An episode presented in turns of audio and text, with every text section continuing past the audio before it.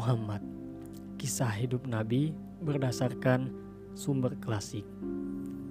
Ditulis oleh Martin Links atau Abu Bakar Siroj al-Din Diterbitkan oleh Serambi Ilmu Semesta.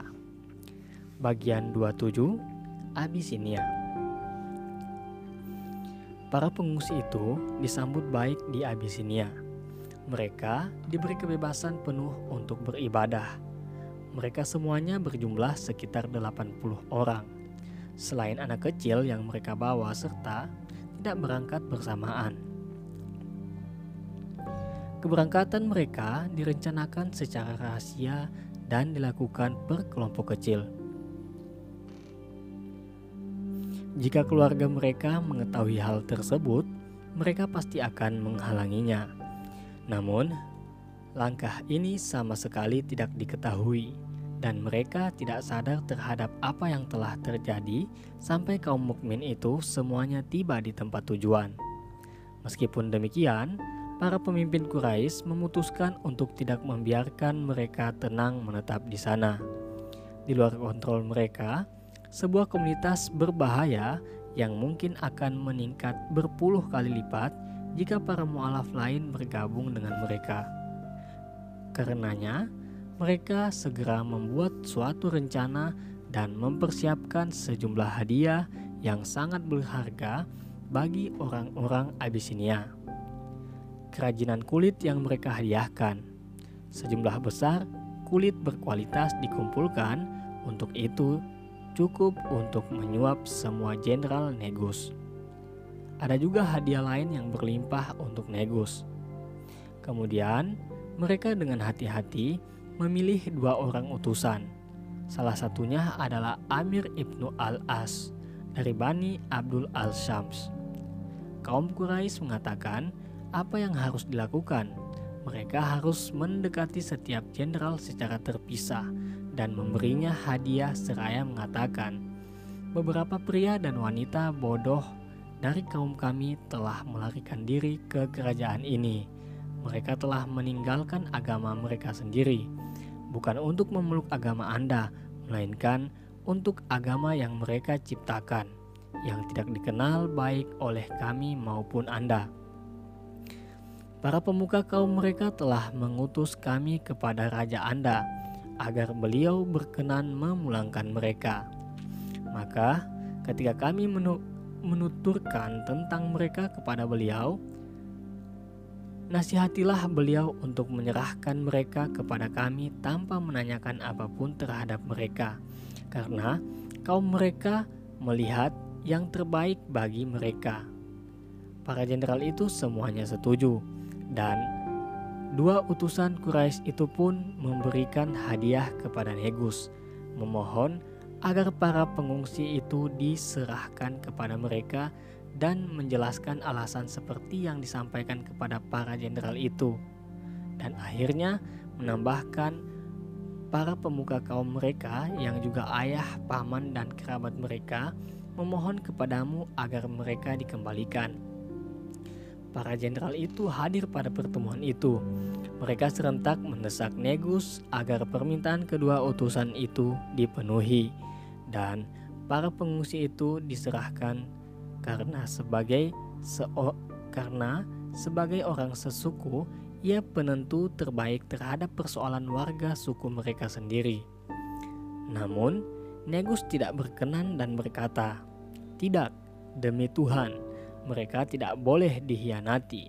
Mereka telah meminta suaka perlindunganku dan menjadikan negeriku sebagai tempat tinggal, serta telah memilihku dari yang lainnya." mereka tidak akan aku serahkan sebelum aku memanggil mereka dan menanyakan perihal mereka seperti yang dikemukakan utusan ini. Jika memang benar seperti yang dikatakan, maka mereka akan kuserahkan untuk dibawa kembali kepada kaum mereka sendiri. Namun, jika tidak, aku akan menjadi pelindung yang baik selama mereka meminta perlindunganku. Negus kemudian memanggil para sahabat Nabi itu, dan pada saat yang sama ia mengumpulkan para pendetanya Para pendeta itu membawa serta kitab-kitab suci mereka yang diletakkan di sekitar kursi raja. Amir dan rekannya berusaha mencegah pertemuan antara Negus dan para pengungsi itu.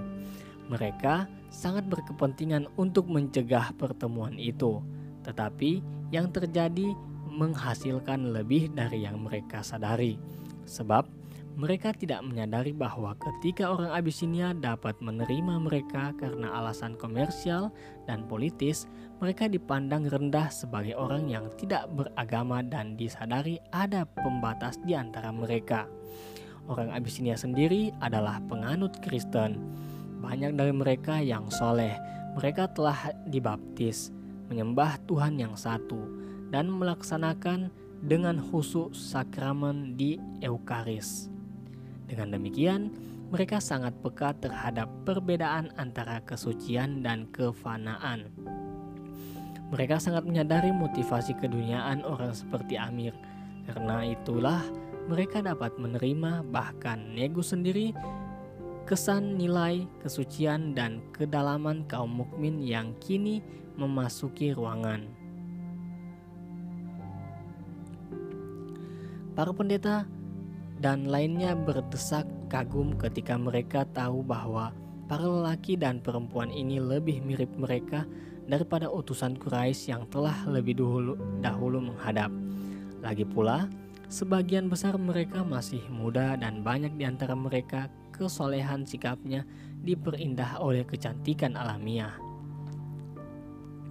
Tidak semuanya diharuskan berhijrah. Keluarga Usman telah berputus asa mencoba untuk membatalkan kepergiannya, tetapi Nabi malah mengizinkannya pergi dan membawa serta Rukayah.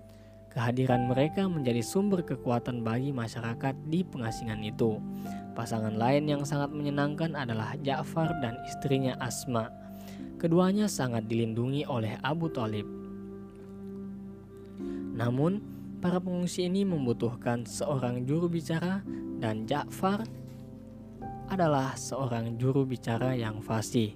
Kepribadiannya juga paling unggul. Pada suatu kesempatan, Nabi berkata kepadanya, "Engkau mirip denganku dalam penampilan dan karakter."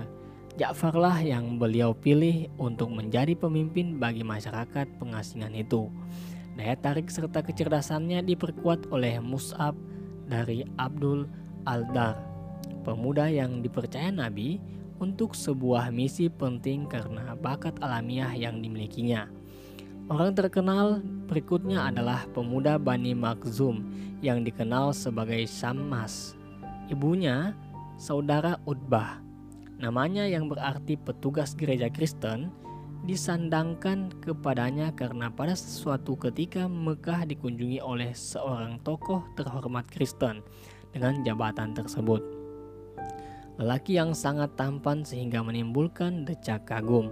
Lantas Utbah berkata, akan kutunjukkan kepadamu seorang Samas yang lebih tampan darinya. Kemudian ia pergi membawa putra saudara perempuannya itu ke hadapan mereka. Zubair putra Safiyah juga hadir. Begitu pula sese begitu pula sepupu-sepupu nabi yang lain, Tulaib putra Arwa dua putra Umayyah, Abdullah ibnu Jasi dan Ubaidillah serta istrinya, Ummi Habibah, serta dua putra Barah, Abu Salamah dan Abu Sabrah. Keduanya beserta istri masing-masing.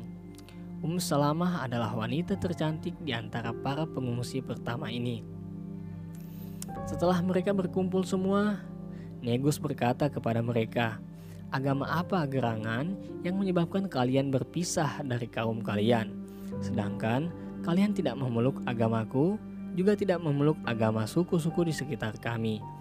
Jafar menjawab, "Wahai raja, dulu kami adalah orang-orang jahiliyah, menyembah berhala-berhala, memakan daging yang tidak suci, melakukan maksiat, dan pihak yang kuat menerkam yang lemah. Begitulah kami." sampai Allah mengutus kepada kami seorang rasul dari kalangan kami, seseorang yang garis keturunannya kami ketahui, juga kejujuran, integritas, dan penghargaannya terhadap kebenaran. Ia mengajak kami kepada Allah, bersaksi akan keesaannya, menyembahnya, dan meninggalkan batu-batu serta berhala-berhala yang kami dan orang tua kami sembah. Ia memerintahkan kami untuk berkata benar, mem memenuhi janji, menghormati ikatan, kekerabatan, dan hak-hak tetangga kami. Ia melarang kami melakukan kejahatan dan pertumbahan darah. Karenanya, kami hanya menyembah Allah semata, tidak menyekutukannya, menjauhinya, apa yang diharamkannya dan melakukan apa yang dibolehkannya. Karena alasan ini, kaum kami menentang dan menyiksa kami agar murtad dari agama kami dan tidak lagi menyembah Allah serta kembali menyembah berhala. Karena itu pula lah kami datang ke negeri Tuhan, memilih Anda dari yang lain, dan kami puas dengan perlindungan Anda. Harapan kami, wahai Raja, di sini bersamamu kami tidak akan diperlakukan sewenang-wenang. Penerjemah kerajaan menerjemahkan semua yang Ja'far katakan. Negus kemudian bertanya, apakah ada wahyu ilahi yang dibawa nabi mereka? Ketika Ja'far mengiyakan, Negus berkata, Bacakanlah kepadaku. Segera Ja'far membaca sebagian dari surah Maryam yang baru diturunkan tidak lama sebelum keberangkatan mereka. Dan diceritakanlah kisah Maryam di dalam Al-Quran, yaitu ketika ia menja ketika ia menjauhkan diri dari keluarganya ke suatu tempat di sebelah timur, maka ia mengadakan tabir yang melindunginya dari mereka. Lalu kami mengutus roh kami kepadanya, maka ia menjelma di hadapannya dalam bentuk manusia yang sempurna. Maryam berkata, Sesungguhnya aku berlindung daripadamu kepada Tuhan yang Maha Pemurah. Jika kamu seorang yang bertakwa, ya Jibril berkata, Sesungguhnya aku ini hanyalah seorang utusan Tuhanmu untuk memberimu seorang anak laki-laki yang suci. Maryam berkata, Bagaimana akan ada bagiku seorang anak laki-laki, sedang tidak pernah seorang manusia pun menyentuhku dan aku bukan pula seorang pezina.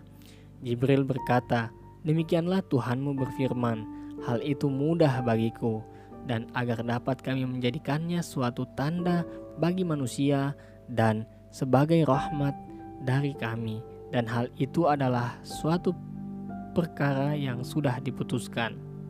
Quran surah 19 ayat 16 sampai 21.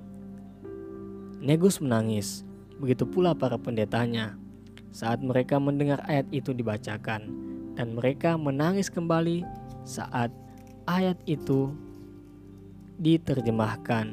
Negus berkata, ini benar-benar berasal dari sumber yang sama seperti yang dibawa oleh Yesus.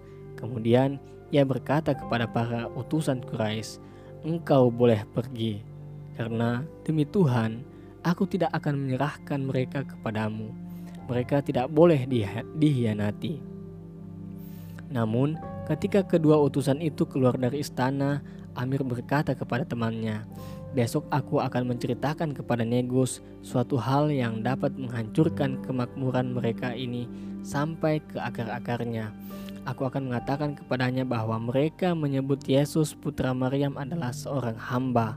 Maka keesokan paginya ia menghadap Negus dan berkata, "Wahai raja, mereka telah mengucapkan kebohongan besar tentang Yesus putra Maryam. Panggillah mereka dan tanyakan apa yang mereka katakan tentang Yesus. Karena itu, para pengungsi itu dipanggil kembali untuk menghadap Negus dan menceritakan kepadanya pendapat mereka tentang Yesus. Mereka serta-merta merasa cemas karena persoalan seperti ini tidak pernah turun kepada mereka. Mereka saling berkonsultasi satu sama lain tentang jawaban atas pertanyaan semacam itu. Meskipun mereka semua tahu bahwa mereka tidak punya pilihan lain selain mengatakan apa yang telah Allah firmankan. Karena itu, ketika mereka masuk ke istana dan pertanyaan itu diajukan kepada mereka, "Apa yang kalian katakan mengenai Yesus putra Maryam?" Ja'far menjawab, "Kami mengatakan tentangnya seperti yang diajarkan Nabi kepada kami." bahwa ia adalah hamba Tuhan, utusannya, rohnya, dan kalimatnya yang ia tiupkan ke dalam rahim Maryam. Negus mengambil sebilah kayu dan berkata, Yesus putra Maryam tidak lebih dari apa yang telah engkau katakan. Walau sepanjang tongkat ini, ia lantas berkata kepada Ja'far dan para sahabatnya, Pergilah sesuka kalian, karena kalian aman di negeriku ini. Aku tidak akan melukai seorang pun di antara kalian, walaupun dikasih segunung emas. Sembari menunjuk arah utusan Quraisy itu, ia berkata kepada para pembantunya, "Kembalikan hadiah pemberian itu kepada mereka. Aku tidak akan memerlukan, aku tidak memerlukannya."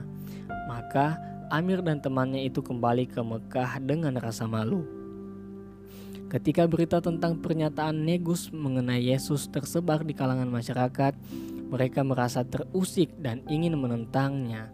Mereka meminta penjelasan Negus dan menuduhnya telah meninggalkan agama mereka. Negus segera memanggil Ja'far dan para sahabatnya, serta menyiapkan kapal untuk mereka yang mempersilahkan mereka untuk pergi dan bersiap untuk berlayar jika keadaan gawat.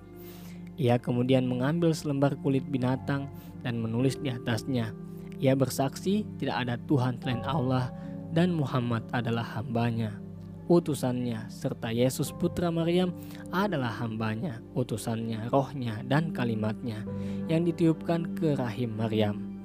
Ia meletakkan tulisan itu di balik jubahnya, lalu me Ulangi, ia meletakkan tulisan itu di balik jubahnya, lalu menemui rakyatnya yang telah berkumpul hendak menemuinya. Kemudian ia berkata kepada mereka, Hai rakyat Abisinia, bukankah aku yang terbaik menjadi raja kalian? Mereka membenarkan. Lantas, apa pendapatmu tentang hidupku di tengah kalian? Itulah kehidupan yang terbaik, jawab mereka. Lalu, apa yang membuat kalian gundah katanya? Engkau telah meninggalkan agama kami, kata mereka, dan telah menyatakan Yesus adalah seorang hamba. Lalu, bagaimana Yesus menurut kalian? Tanyanya. Kami menyatakan bahwa ia adalah putra Tuhan, jawab mereka. Kemudian ia meletakkan tangannya di, di dadanya, menunjuk ke tempat kulit itu disembunyikan, dan bersaksi bahwa ia beriman kepada ini, yang mereka anggap ditujukan kepada perkataan mereka. Karena itu mereka merasa puas dan bubar. Mereka bahagia berada dalam pemerintahannya dan mereka hanya ingin memastikan keyakinannya. Negus mengirim pesan kepada Ja'far dan para sahabatnya bahwa mereka tidak perlu pergi serta boleh kembali ke tempat pemukiman mereka dengan aman dan sentosa.